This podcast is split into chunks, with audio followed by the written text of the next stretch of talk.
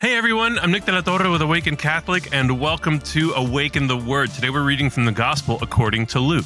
When some were speaking about the temple, how it was adorned with beautiful stones and gifts dedicated to God, he said, As for these things that you see, the days will come when not one stone will be left upon another. All will be thrown down. They asked him, Teacher, when will this be, and what will be the sign that this is about to take place? And he said, Beware that you are not led astray. For many will come in my name and say, I am he, and the time is near. Do not go after them. When you hear of wars and insurrections, do not be terrified, for these things must take place first, but the end will not follow immediately. Then he said to them, Nation will rise against nation, and kingdom against kingdom. There will be great earthquakes, and in various places famines and plagues, and there will be dreadful portents and great signs from heaven. But before all this occurs, they will arrest you and persecute you. They will hand you over to synagogues and prisons, and you will be brought before kings and governors because of my name name.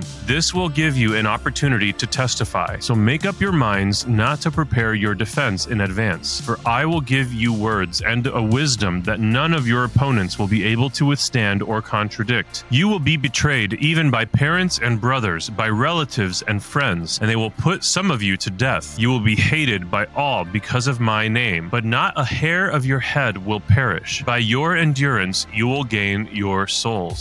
In the passage, he talks about two different forms of martyrdom white martyrdom and red martyrdom. The white martyrdom is when socially or even amongst our family members, we have to die to ourselves. We have to die in the image of those around us, those whose respect we long for. And then he transitions into the red martyrdom. He says that even some of our family members may turn us over to be killed. Our Lord is calling us to deepen our resolve, deepen our, our sense of virtue, the need, the urgency to witness to truth. And he's telling us here that if we rely on him completely, he will provide for us the grace, the courage, and the words themselves to witness well to Him, but only if we avail ourselves to it, if we're willing to, if we desire to be martyrs, if we desire to stand for the truth even when it calls into question our social stature, how well we are or aren't liked, or even our very lives. Am I willing to die to myself that way? I know I have a long way to go, and I really pray that God helps me to become ready for that. My invitation to you is